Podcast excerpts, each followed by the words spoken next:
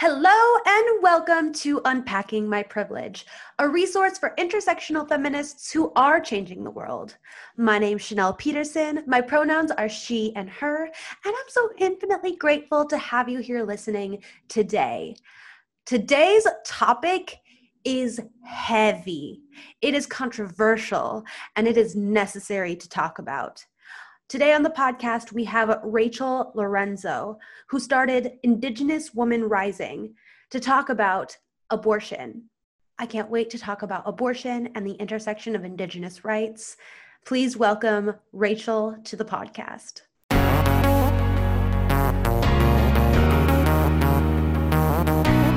Thank you so much, Rachel, for being on the podcast. It's so lovely to have you. Thank you. Thank you for And- having me. And it's Rachel, right? I pronounced your name right? Mhm. Perfect, Mhm. perfect. Well, the first thing that I would love you to do is please introduce yourself, what you do. Um, yeah. Okay. Uh, I'm Rachel Lorenzo. I'm from the Pueblo of Laguna, where I grew up. Uh, I am also Mescalero Apache and Chicana. I, I live here in Albuquerque on my own Pueblo land. I founded Indigenous Women Rising uh, at the end of 2013, beginning of beginning of 2014. Um, yeah, I have two kids. I live with them and my husband and my mother-in-law and we have three cats and i'm always trying to figure out how to adopt more cats uh, and i love to bake and i love abortion Oh my goodness. Yes. I love that. I, I love that. You even mentioned like like fun little things that um, we don't talk about when we're like introducing ourselves. Usually we're like, I ha- this is my career and this is why I should take- be taken seriously. And yeah, that was an awesome answer. thank you well you know what if people don't want to take me seriously that's on them that's not on me i know i'm great Yes, absolutely. So, my first question for you is How did you become passionate about sexual health and reproductive justice? And then, um, obviously, very interested to know more about Indigenous women rising. Yeah, for sure.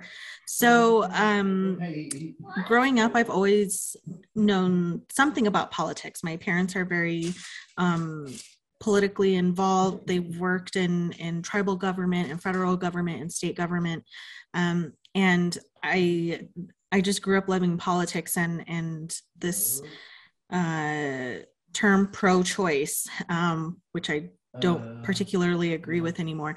But my my I grew up very Catholic, and so for my parents to be pro-choice um, has always been very important for me. And um, I've always been all about abortion access, like it's none of my business what people do.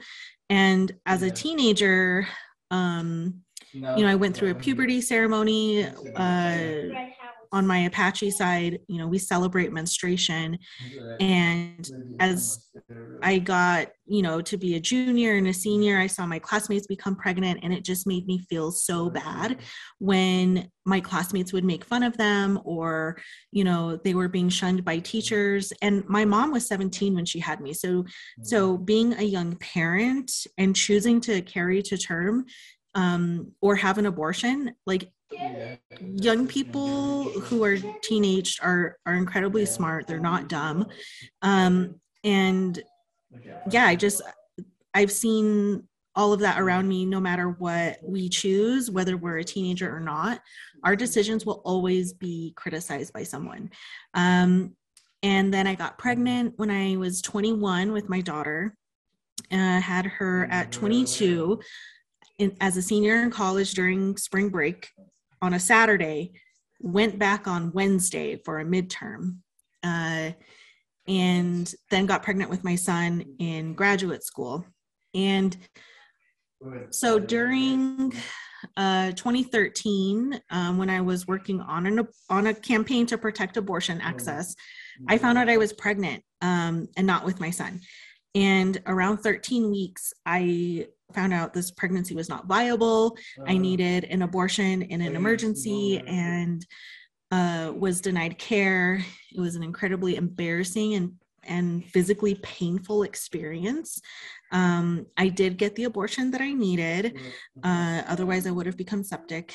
And, uh, you know, after that experience and developing an opioid addiction, like there isn't a whole lot of space, uh, if at all, for us as Indigenous people, as Indigenous parents, uh, to talk about. Um, about sex or about pregnancy or about miscarriage or abortion any of the things you know that we consider reproductive health we just don't talk about it very much um, as like specifically as indigenous people like we always hear the term children are sacred but what about when we don't want to be parents? What about you know how we feel if we got pregnant and it didn't work out the way we wanted it to? Or you know we just felt the relief of finally having an abortion. Like we don't we don't talk about that.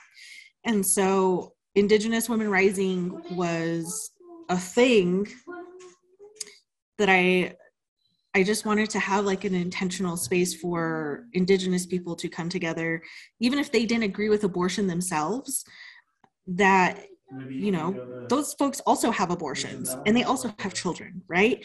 Uh, for us to be able to have our feelings validated and know that we're not terrible people for the reproductive decisions that we make. Yeah absolutely. And my mom was also a young mom. Um, i think she had me when she was 20 years old. Um, and you know she went from uh, you know raising her two sisters because we came from a poor family. Um, so basically she she was in charge of looking after her two younger sisters um, while my grandma in uh, yeah and, and my grandpa maybe worked i think mm-hmm. and um, yeah she went from raising these sisters to giving birth to me and having to raise me. And she was in a very unhealthy relationship with my father. Um, so I actually told her on uh, on Thanksgiving um, break last month that I I wish that she would have had an abortion because it's sad for me to see how abused she was and how you know I, her quality of life was significantly lower because I exist and I love I love existing. Like I I'm happy that I was born. I just I I I I wish that my mom would have had an abortion, but she did tell me that she is happy that she had me because like, like what she wanted more in her life is like she wanted to be a mom and um she just wishes that she would have went after her dreams um rather than just like you know trying to make it work as a mom and so mm-hmm. yeah I, I definitely lean towards um like getting like please anybody who needs one get an abortion. But i'm scared to say that because i have a very conservative family from south dakota. Just a, a small tidbit. So um about a third of all of our callers over the last almost three years now actually come from the Dakotas. Our indigenous people going from north from South Dakota to Fargo, and from even like around the Dakotas going to Red River Women's Clinic in Fargo. Um, so yeah, just a, an interesting tidbit. But thank you so much for sharing that. I feel like uh, I, I definitely empathize. Like our moms should have had better support no matter what they what they chose and kind of morbidly funny thing like i've had anti-abortion folks say what if your mom would have aborted you and i've lived with depression for a majority of my life and I'm like jokes on you like hmm. kind of wish she would have like I, I wish you would have had an abortion and you know that's not to say I, i'm I'm not happy I exist, but it's like, how would we know? Because we wouldn't be here, so I wouldn't like have an opinion on it. But like, also, our our mothers should have been able to be supported no matter what they chose. Yeah, absolutely. And I'm really happy that you brought up um, South Dakota because um, on Thanksgiving, I definitely made sure to contact. Um, her name is Stephanie Big Eagle. Um, she is an author. She does um, traditional Indigenous tattoos. Um, and we talked a lot about yeah, South Dakota because I'm very curious to know um, how Indigenous people in South Dakota have been treated. I think that it's really important to um, bring up now why focus on reproductive health um, around Indigenous folks. Yeah. So, um, a bit of a history lesson for folks who don't know um, Indian Health Services is a treaty right, it's a federally run health program. Um, it is a treaty right from the United States government to tribes uh, as a as a thank you for us stealing your land. We're going to give you health care. Uh, so and and it is over six billion dollars underfunded. Um, here in New Mexico, where I am, I think we have 12 or 13 different IHS facilities, and there is no uh, standardization as far as what kind of health care we get, including reproductive health. Not every IHS facility has an obstetrician or an OBGYN. Um, so the IHS that I grew up with, um, which is located in Acoma Pueblo, which is right next to the Pueblo I grew up in, um, that IHS hospital serves Acoma Pueblo, Laguna Pueblo, and a part of Navajo Nation called Canoncito. So it's called ACL. And the ER is not functioning 24 7 to my knowledge, to this day, there is still no OB on staff. Um, they carry very limited forms of uh, contraception.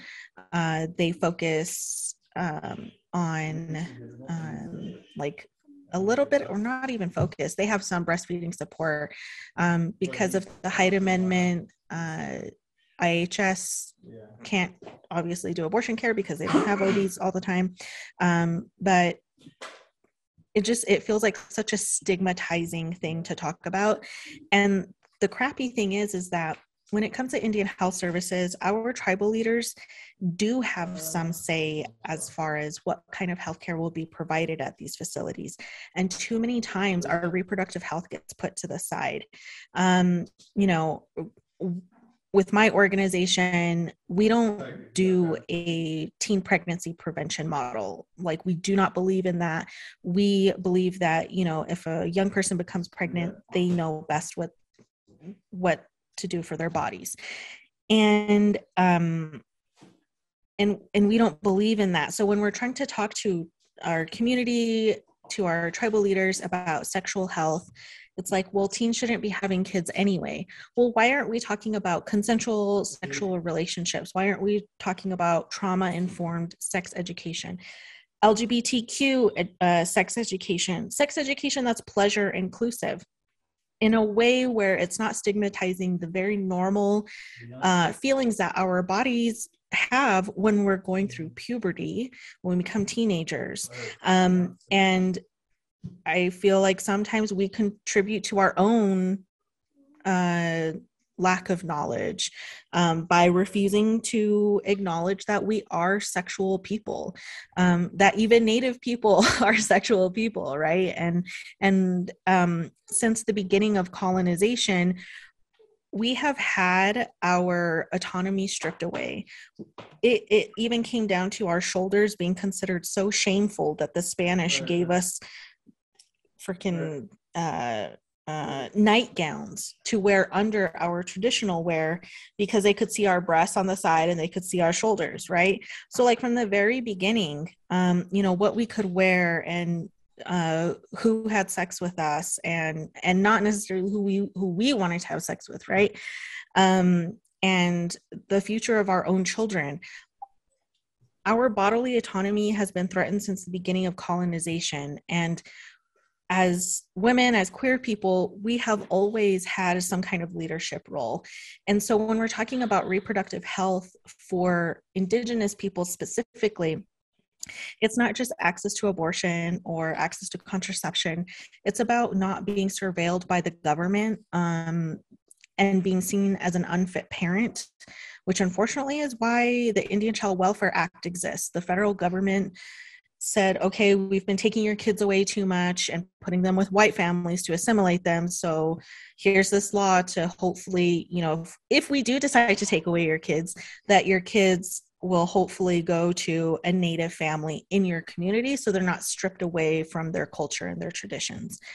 Um, and now that's being debated in, in Texas that the Indian Child Welfare Act is is reverse racism, which is we know is bullshit. Um, but the ability to not be able to raise our kids in safe communities, raise the children we have, to be able to space our children or not have children, that is reproductive justice. And every decision that we have made over the centuries about how we start our families has been interrupted by colonization. I mean, we even had the federal government signing off on forced sterilization program for na- for full-blooded quote full-blooded native women and not just us, but disabled people, sex workers, Black girls, um, undocumented or immigrant uh, Latina women who are giving birth in the Los Angeles County Hospital who are forcibly sterilized and being told by by medical providers, your baby's in danger. You need to sign this with no forms in Spanish, no one who speaks Spanish, and being coerced into having their their tubes tied so they can't ever have children again because of eugenics and and those racist viewpoints. So our, our issues or our barriers around accessing reproductive health have been here. And so when people say, like, what about the fall of Roe? We have been operating as if Roe doesn't exist for decades already. We are already experiencing that, and it's really disingenuous for our movement of people who care about reproductive health and justice to say we have to save Roe when Roe is like the bare minimum, right? Of of what, quite frankly, we are entitled to um, as people who are able to give birth or to get pregnant. Um, so yeah, I, I, I really feel like in our movement, if we could just center Indigenous people, undocumented people, disabled people, sex workers around you know what reproductive justice could look like, it will benefit everybody. Um, but yeah, that's just like a a quick yeah. uh, background on like how uh, how it is for for indigenous communities yeah absolutely and i love that um, you had mentioned like the intersectionality of it, LGBTQ, um, sex education, um, and absolutely. I wish that, you know, there's a, the head of feminism, or when you think of a feminist, you think of a white, able-bodied woman who's Gloria just, Steinem or something. Yeah, just trying to like make more money and talk about uh, body hair or something like that. This is mm-hmm. um, coming from Hood Feminism by Mikki Kendall. Love that book. Um, and uh, yeah, it's absolutely essential um, to involve Indigenous people and LGBTQ people in our liberation, like liberate them because that literally liberates us all. All oppression is interconnected. Yes. And and I'm so glad you brought that up. Back in 2017 or 2018, um, I was at a breastfeeding conference for the United States Breastfeeding Committee, I think. Uh, I think that's what USBC stands for.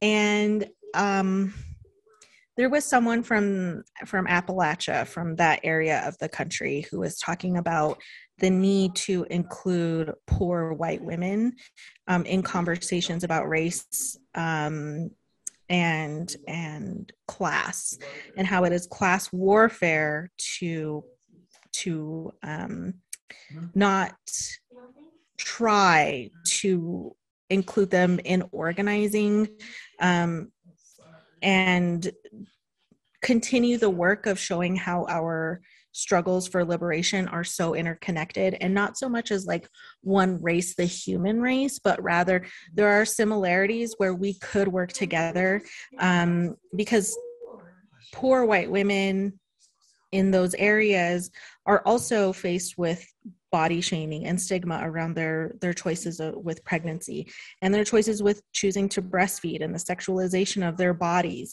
and um, the wage gap all the things that impact us, maybe at to a greater degree, are still impacting poor white women in particular. And um, yeah, it's we have to think about how is what we're doing going to liberate everybody.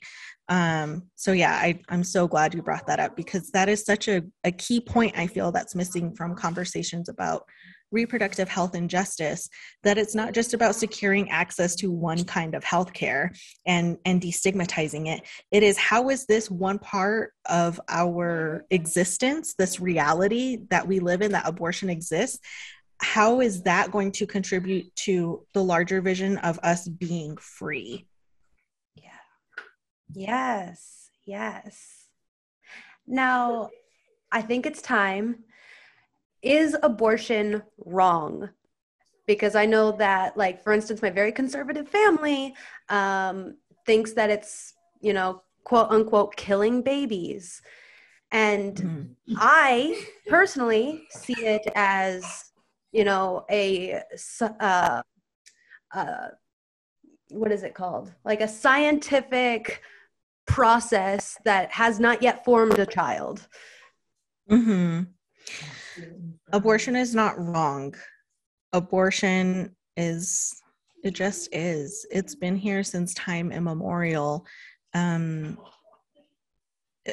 and and I I will keep saying this until the day I die. My ancestors had abortions. They knew what plants around them, what things in the environment were going to help them control their fertility, whether it was helping them be more fertile or to start their period again because they know that you know they were pregnant.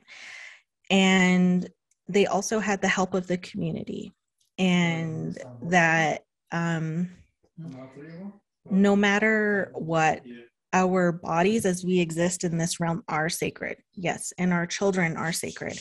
And that and we don't know for sure what our ancestors thought our ancestors thought about abortion but they had them because there are so many um, stories, and I have a, a book here around me somewhere that shows the kinds of plants and how to use them to induce your period. It has been here forever. And whether or not someone thinks is wrong is irrelevant to the reality that it exists. And, you know, when I was pregnant, I referred to this fetus as my baby. And that's okay. I can own that for myself. And if someone who is pregnant feels like that is their baby, that is their truth. And who are we to take that away from them?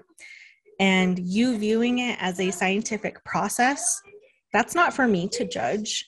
And that's not for anyone else to judge. And when it comes to the process of it of a pregnancy no longer being within us there is no way for anyone outside of that person to fully understand the pain that a person would have gone through whether they had carried that pregnancy to term or not and that it is cruel to pregnant people to keep them pregnant and that adoption is not an option. Like that is not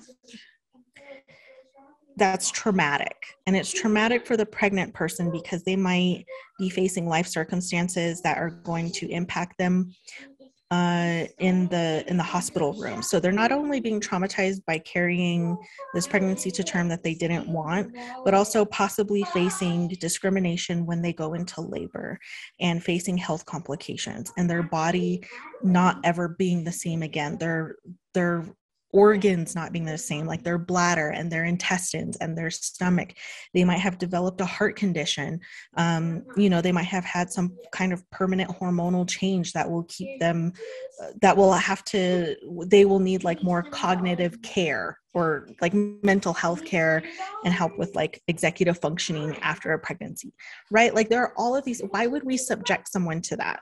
And before all of this, like the 19th century, abortion was so normal, not just for indigenous people, but for black people, for um, for white people, and and for white women. Like I just I don't I don't understand what is so hard about just letting people be and letting people live their lives um there is no way we could ever make any kind like am i going to tell you oh you can't take a shit so i'm you really need to go get a colonoscopy because god said like i we don't do this for any other medical procedure except abortion which is the safest procedure that anybody can get whether um, surgical which is not really surgical but suction or medication abortion right? They are so much safer than said colonoscopy or any any other kind of procedure. And yet there is no other medical procedure in the world that a person will go to the furthest lengths to get access to whether it is taking out a loan selling off your possessions, drinking hard chemicals, inserting something into the vagina. There, there is no medical reason on this planet other than abortion where pregnant people have gone to extreme lengths to just not be pregnant. And that is cruel. So, whether or not it is wrong or a baby or what is, it's not even, that's that shouldn't even be a question when talking about abortion because it's so subjective. Yeah, definitely. And so um, I'd love to know what would you say to a pregnant person who is thinking about getting an abortion? Um, it's okay. Two things. I would tell them it's okay to change your mind for the abortion fund that I run, we have definitely had people who are like, Thank you so much for validating me. I just wanted someone to listen to me. And I think I, I, I don't want to have an abortion anymore. I, I want to carry this to term. And then at that point, we do a 180 and we say, okay, do you know where to get a start your prenatal care? Do you need you know do you have money for diapers? Do you have a, a plan you know for for chest or breastfeeding? We can help you with a pump. Um so yeah you know it's okay to change your mind. And also it's okay to wait. It's okay to take your time. I have been present for an abortion in all three trimesters. And every person that i was a doula for all had such varied reasons for having an abortion at different times of their pregnancy. And excuse me they are all valid. They are and it was really they felt the need to justify their reason for having an abortion at 20 weeks at 28 weeks at 30 weeks and I was like, it doesn't matter. What matters here is that you're safe and you're getting the care that you needed. And, you know, I've had people say, I feel so guilty for waiting for so long, but I just, I needed to know if this was the right decision. And, you know, they might have waited till they were 26 weeks to make their decision. And that's okay. Um, I feel like there's just so much stigma around those two things like, oh, you were just going to go abort your baby. Like, well, I changed my mind. Like I felt like carrying this pregnancy to term was the best thing for me. And why didn't you make a decision sooner? You know, this is that's already a baby. Who fucking cares? Like what matters is the pregnant person and their well-being no matter what they choose that person might still feel grief they might feel relief but they might also feel grief there's just no way to project or predict how we feel or how they will feel no matter what they choose. And we also have people who are like, I very much regret my abortion, but I know it was the right decision at the time. But I wish I had that baby now. Like the, there is such a spectrum of of reasons why of and it's none of my business when i have callers who are like trying to justify uh, their their reason and then apologize over and over. I'm so sorry for calling you. I just i really need help paying for my abortion. It's like you don't have to apologize for anything. Like please don't. Just you know let us know what you need and, and we're going to help you. So try not to feel bad. And also like it's okay to change your mind yeah. You know it's so it feels so good in in my heart and in my body that you're just like radically accepting that's the word that comes to my mind you're radically mm-hmm. you know radical acceptance. It's i'm not here to judge this is your journey.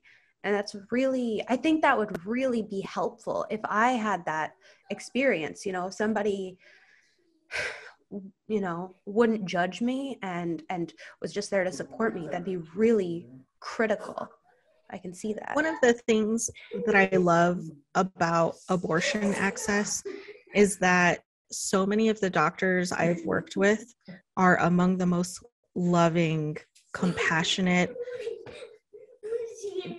like angelic humans I've ever met. Like they're willing to to put their lives at risk to provide abortion knowing that they are being stalked and threatened every day. And it is because of abortion providers whether they're doulas or nurses or obs who have really taught me what it means to truly care and love my community. Aside from like traditional values like how can i put those traditional values that i grew up with into practice? And it is because of those abortion providers and the links they will go to to ensure their community has access to this very stigmatized kind of healthcare um, knowing that their windows get shot up regularly, knowing that their property gets defaced, knowing that their kids get stalked on, you know, to and from school, and they still do it. And that to me is just like that's love. Yeah. Yeah definitely. Um i definitely want to go back uh to talking about your nation and how they think and feel about um, abortion um, because i don't want to gloss over the fact that abortion is sacred. That is mm-hmm. how I came to learn about you. I read an article uh, titled Abortion is Sacred, and I I love that statement. Could you go deeper into that? Yeah. Abortion is sacred because everyone knew that it happened and that the pregnant person knew. Okay, just a, a little bit of a side story. So, my husband and I were talking about this like, what why don't our people talk more about like abortion and giving birth and he was saying you know even if if the pregnant person couldn't necessarily handle being a parent but they still wanted to give birth that community stepped in to help with that child right and if they felt like it was not the best time to have a child whether because of famine or war with another nation or drought migration any of those things they knew what was best and what would be feasible nine or 10 months from now, right? It is that intimate knowledge of, of the environment, of the land, of when water is coming that is sacred and that has that we are not above those things but rather we are stewards of all of our natural resources the water the plants the animals. We are we don't own these things. We are stewards. We have an obligation to the land to the environment to um, to make sure everything is growing the way that it's supposed to that the animals that we're going to hunt during hunting season have the food that they need to to um, have more deer have more rabbits or or whatever right? Like everything is connected. And if we don't have those things lined up for us for the next harvest. We notice that there isn't that much rain and we get pregnant. We know that we know what we what could happen and we evaluate and mitigate that risk because we know best. And having that kind of knowledge again about our bodies and what is around us is sacred. So it's not just like the act of having an abortion, it's the impact that it has on the entire community and being mindful not just of our needs as individuals, but our community's needs and um, how our decisions impact everybody. Yeah. And as far as what what my tribes think, uh, because of, again because of colonization, because our colonizers were the Spanish, and our people didn't write things down. Um, it was just oral story and we know that oral stories change over time. They change you know depending on who's telling them and you know time of the year or whatever. Um and as time goes on stories change and we will just never know.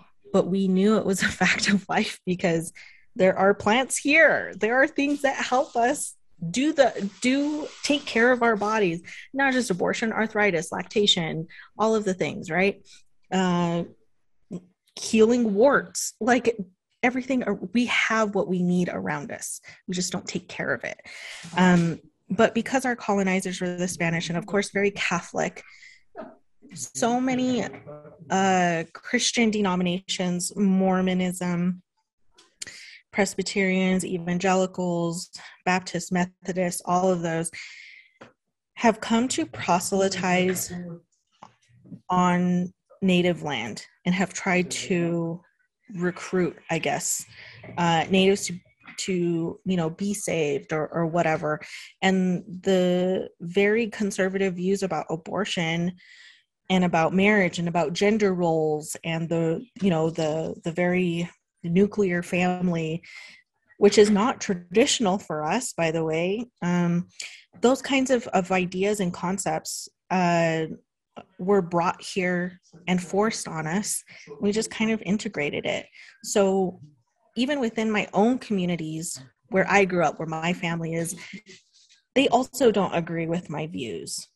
They also don't, you know, think talking to my kids uh, about consent and naming uh, a, a vulva and a vagina and labia instead of like calling it, you know, a hoo ha or whatever.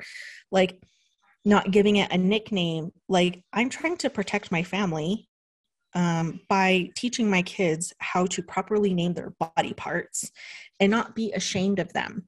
And i mean my husband and i have um, dictionaries of our Keres language, which is the root language of what we speak in Laguna and they have names for penis and vagina and anus and like all of the things. So we knew what those were. Um, it's not anything new or or or you know radical that as native people we're talking to our kids in this way because there's evidence that our ancestors did it too. And so unfortunately i will just never know exactly what they thought about it but what I can do is glean what I can from the resources I have around me, which is, you know, this book on different plants here in the Southwest and this language dictionary and um, stories or, or terms about queer people or trans people and how they were treated. Um, and compared to how, I mean, even the men in my my own dad you know making homophobic jokes using homophobic slurs and um, you know those kinds of things uh hearing that growing up from the native men in my family like it's it's pretty looking back on it now i'm like holy shit like we are we have internalized so much of that misogyny and sexism and homophobia and, and xenophobia into our own communities. So it expands beyond abortion. It's it touches every group that within our own communities that isn't straight and and married and Christian. And you know, I the article about abortion is sacred um, was on Facebook, and so I clicked on the author led me to your profile, and in your main bio on Facebook, it literally says abortion should be free, and I love that. I know that um, uh, I work a lot with period care and things like that. And we believe that period products should definitely be free. And I would love to know more.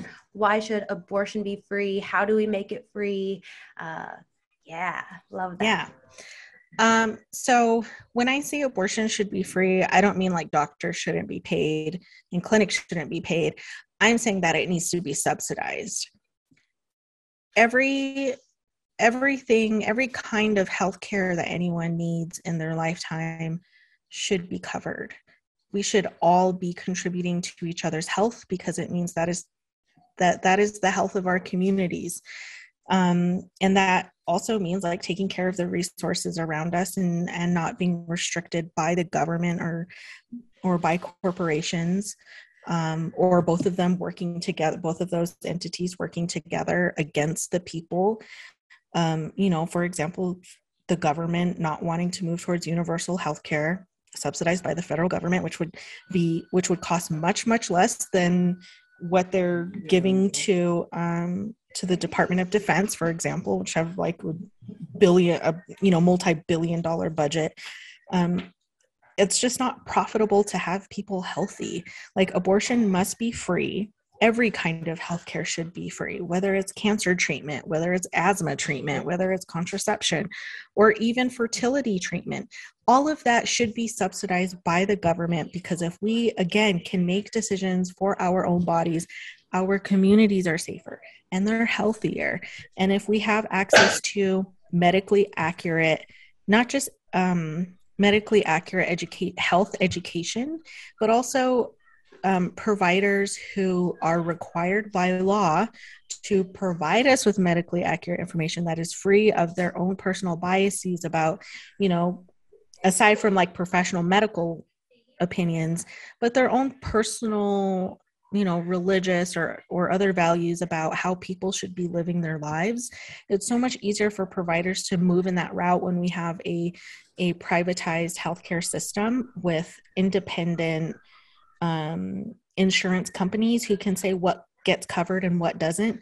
I mean, states have the power to say, okay, in our state, abortion care is not covered in insurance, even if Blue Cross Blue Shield is like a nationwide company, right? Like in my state, abortion will not be covered. So the fact that states get to pick and choose what kind of healthcare coverage is going to be covered in their state and how much of it will be covered or what the deductible is or or any of those things that is so cruel um, to to limit um, uh, not just the access to that care, whether financially or, or, geographically, but also to say you can only get this much care before you have to pay for it yourself.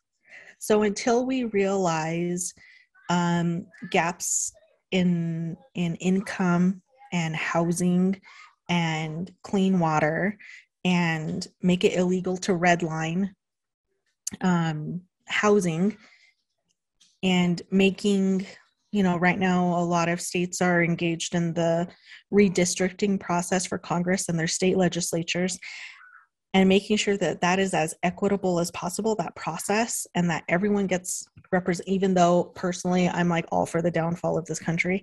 Um, but until that redistricting process is made more equitable and people have better representation and better access things are going to continue the way they are. People will continue to be unhealthy. There was a study done in the 2000s where they found that only 13 13 grocery stores that carried fresh fruits and vegetables and fresh meat 13 of those grocery stores existed on the navajo nation. And that Nav- navajo nation covers three or not covers but touches three states.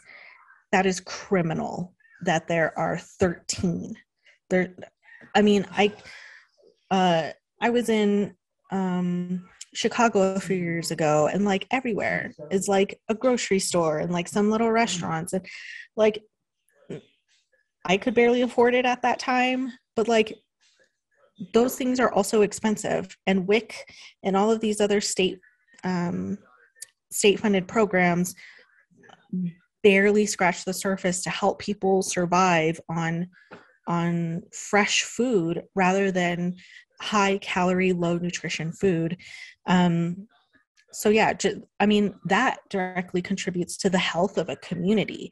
Um, and so yeah, it's I I mean because I love abortion, like abortion must be subsidized by the government, but so should everything else. Yeah, yeah. Absolutely. What else are my taxes going to?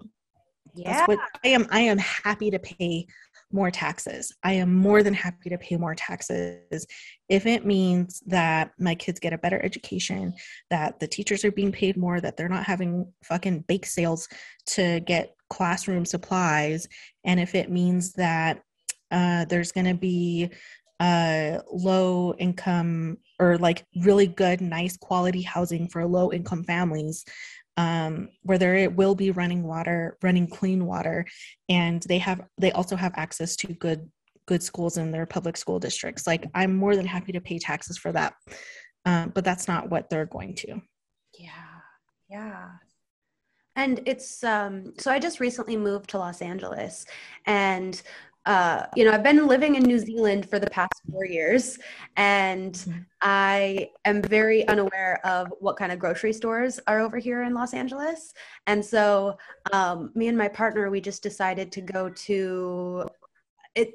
I can't even remember the name of it, but it was, um, it, it was like a, a cheaper gro- grocery store, right? And so we went, and it was in a uh, you could tell that it was in an underfunded neighborhood, poor neighborhood. Um, there was lots of homeless people everywhere. We went in, um, and like the produce, like there was strawberries, like moldy strawberries on sale, and it just enraged me.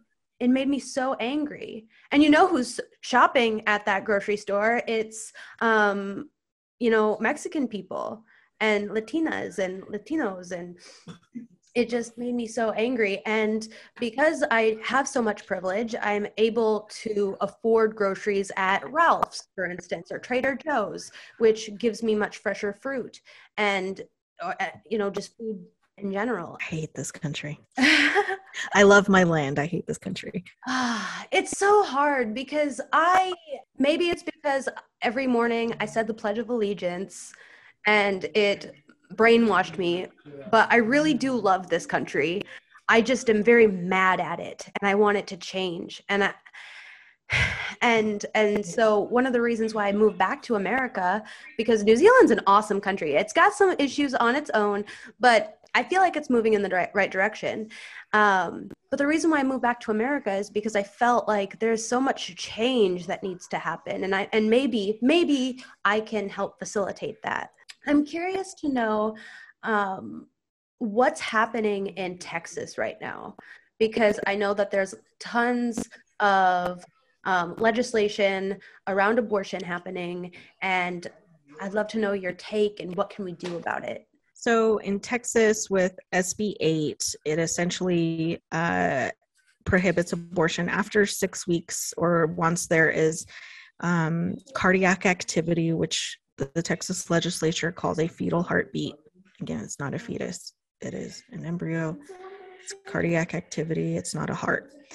Um, and uh, any private citizen can um, sue anybody who helps a pregnant person obtain a, an abortion. And that means the driver, that could mean a driver, someone who drives someone to the abortion clinic. It could mean an abortion fund. It could be a doctor. It could be a clinic. It could be a nurse and that private citizen uh, can get can get a financial reward of like 10 of at least $10,000 so essentially a bounty. Um, and that is really scary because now we have to be even more wary of our neighbors and what we say about abortion or um, our beliefs. And and for people who don't want to talk about it and don't you know are afraid of that like they should be afraid. That is a scary thing to to do and it and it's meant to be scary. It's meant to be financially destructive to people who believe in in access to abortion um, so that way we can just shut up about it. Um, and there was a doctor dr baird or dr braid i don't know how to pronounce her name i'm sorry uh, who did an abortion after that law went into effect and i think he got sued or something.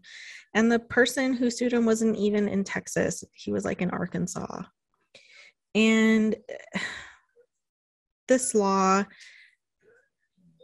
anti-abortion people have been very open that their goal is to you know one of their goals is to make one of the most ridiculous laws on abortion the most restrictive and have it tested at the supreme court even if it doesn't get you know passed in the even if there's an injunction or, or something.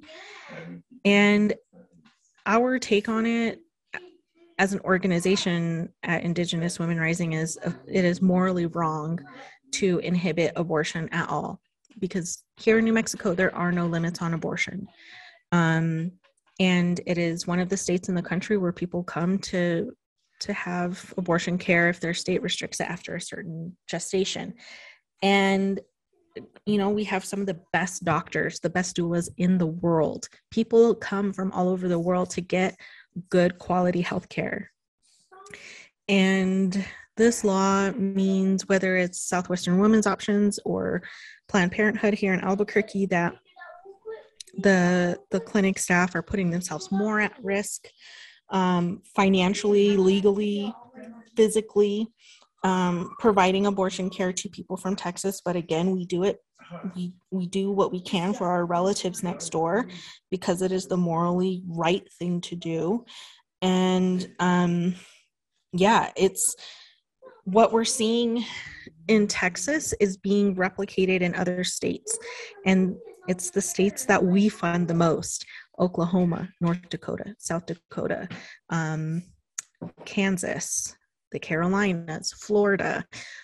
I mean, we're starting to get folks in states we've never served before, and they are very conservative states Montana, Wyoming.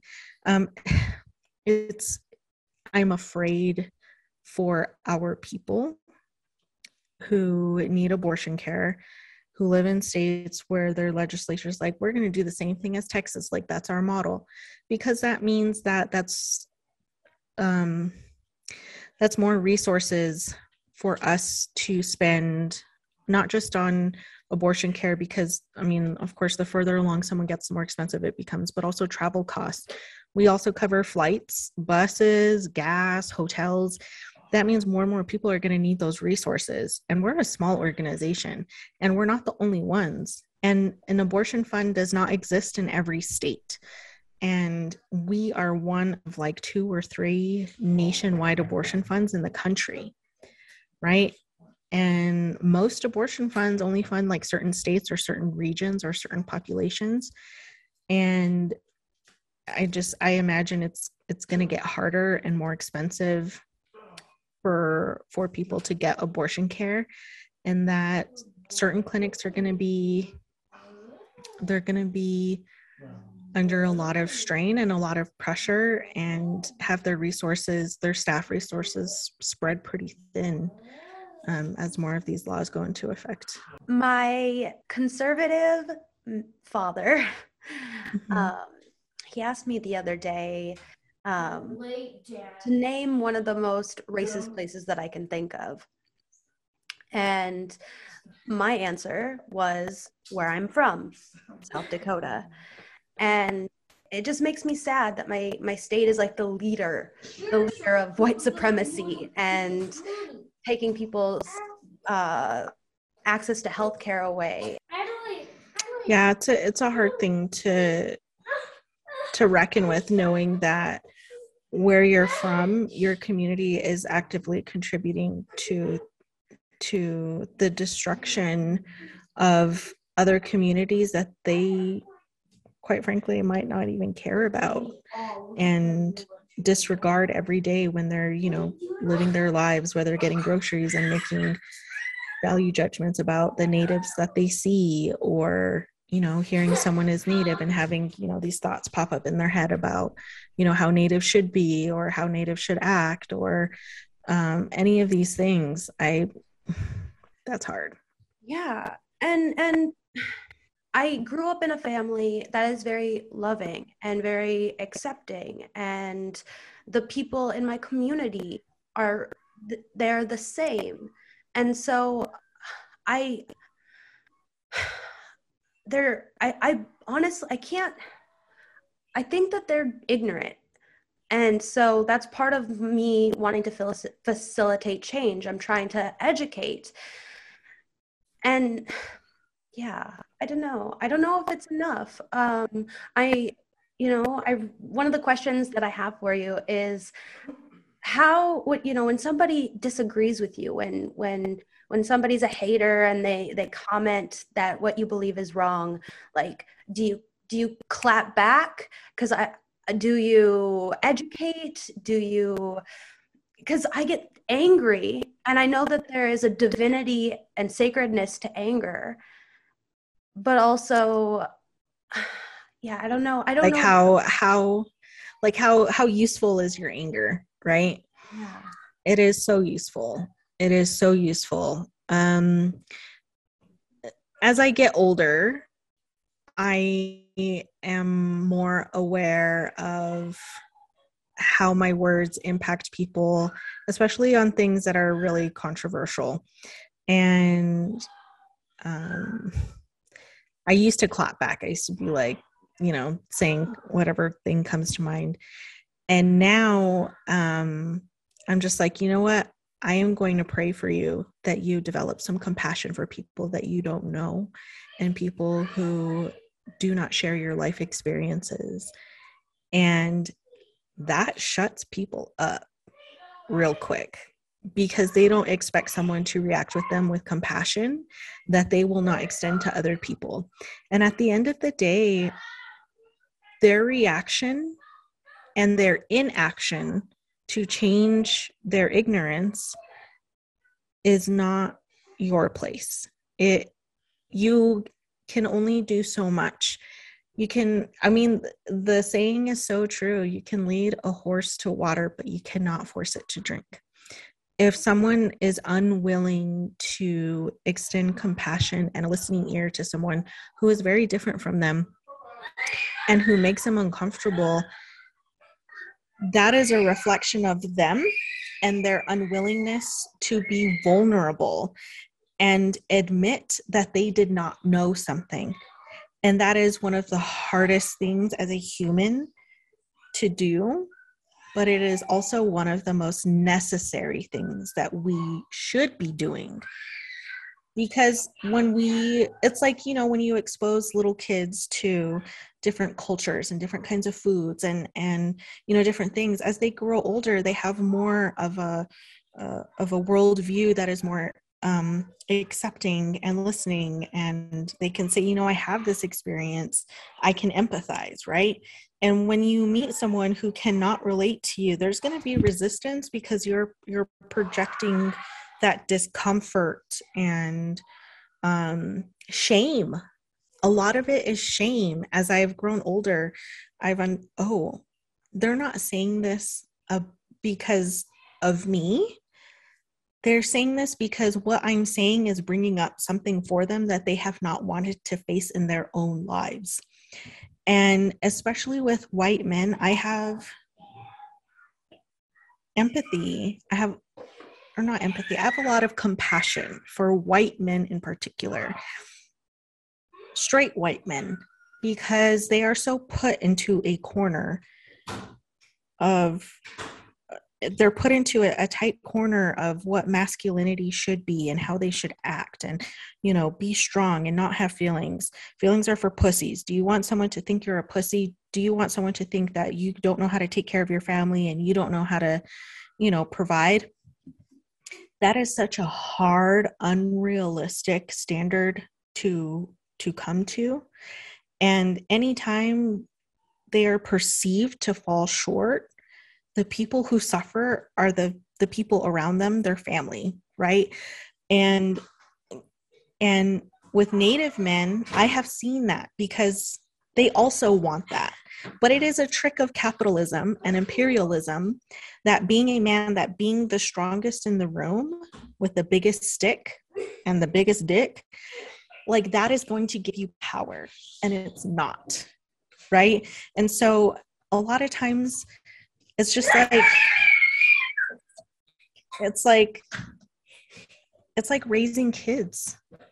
It's exactly like raising kids because you can only teach them so much. You can only model how to treat other people and and how you treat yourself and how you show yourself compassion and love and grace that at some point they're going to have to learn how to do that on your own on their own. And that's as i get older that's how i've kind of seen working with adults you know as a as a professional working in government working in abortion.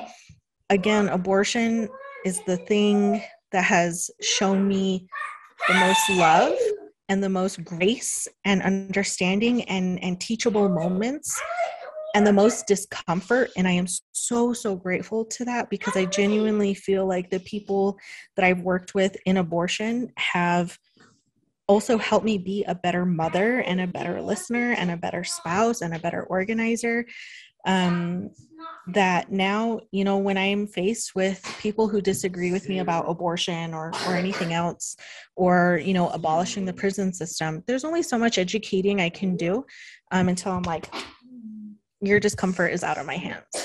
And and being self-aware enough to to think like okay i educated and and now i'm going to reflect how i can continue to educate myself on this issue because there's always so much more to learn besides what i just told this person right?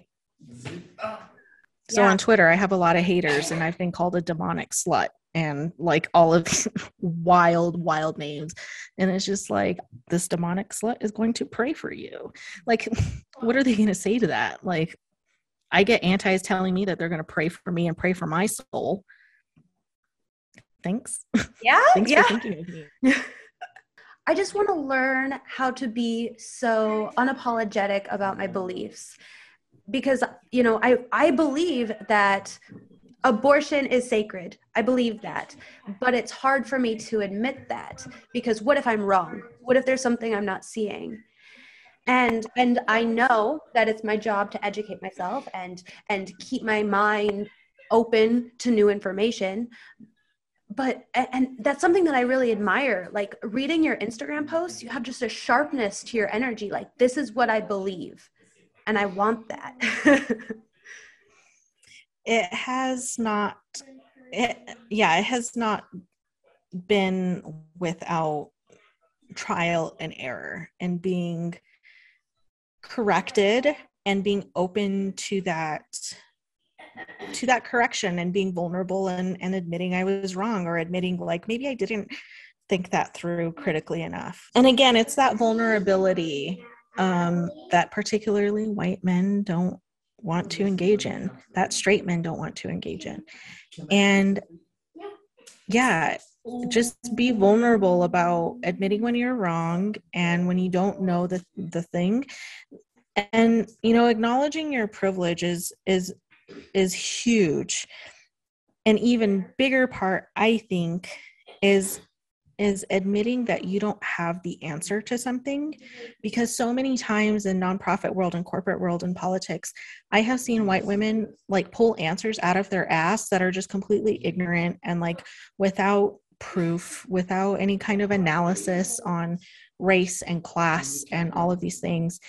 And being seen as like the the epitome of how to do x right? Or how to think about x and the strongest two women I know and that I that I work for are women who admit that they don't have an answer and that they are going to wait on making a decision or that they are going to take time to reflect on the conversation and then come back to it later.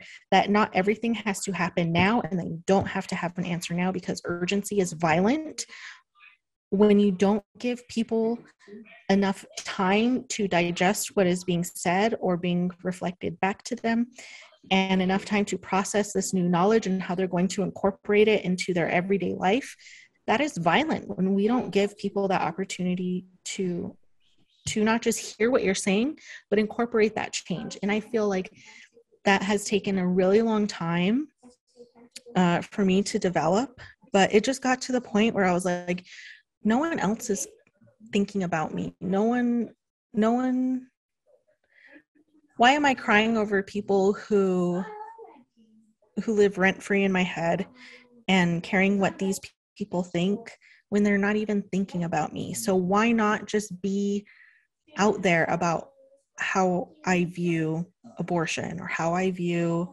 abolition or any of these things?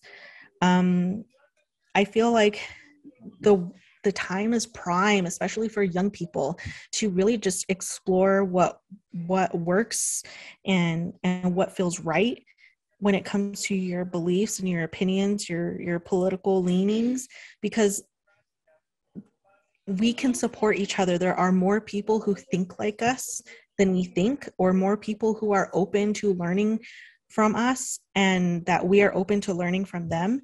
I just feel like we're in such a beautiful moment to share resources and feel supported, even when you know that instagram post with that caption might have been just a little ignorant. We can be like edit you know i was educated by so and so and like not feel bad about it or not feel you know not feel yeah feel embarrassed. Um that's natural but like feel a sense of like look i'm learning you can learn too. See how easy it is without saying nope. You know, deep down you know you're wrong. You're like, nope, I'm right. This is right. You know, fuck off. You're you're just a hater if you don't if you don't agree with me. Um, but yeah, when you're when it's coming from like a genuine place and knowing that you know you have room to learn everyone else is going to see that learning is possible too how can we best support you um, plug any paid offerings plug, plug anything that's important to you Mm-hmm. Uh, so of course, donate to us. PayPal.me me slash IW Rising. And if you can't, that's okay. Just share our stuff. Reach out to us. Um, if folks are able to donate, please invest in Black trans leadership. I'm always um, asking people to go donate uh, to Snap for Freedom, which is an incredible organization in Atlanta that is led by Black trans folks who are organizing um, to uh, shut down a jail where you know Black trans people are are held um, and have had their their freedom and, and human dignity taken away. Uh, and if folks really are interested or want to start learning about intersectionality when it comes to reproductive justice, um, please go look at um, accessing reproductive care southeast or arc southeast. They are this incredible black led queer led abortion fund that serves the deep south. And I just I have so much love and respect for them. They've taught me so much. Um, but yeah, if not us, like go invest in Black leadership because we're in it together. Um, yeah, that's that's all I got. Sure. You can follow me on on my Twitters and my Instagrams because I'm pretty funny on there too. Love it. Love it. Well, thank you, Rachel, for being with us. All the links for what she had mentioned is in the description. And thanks so much for being with us. I hope you loved that episode with Rachel. Uh, she has just an inspiring energy about her. Like, I want to be more like her. So sharp with her opinions and, you know, also open to learning because as I've said before on this podcast, perfectionism and individualism is an aspect of white supremacy. So we need to cut the idea out of our brains right now that we need to have it perfect. And also, we can make mistakes and still make change. So, thank you so much for listening to this podcast episode. I hope you enjoyed it, and I'll see you in the next one. Bye, everyone.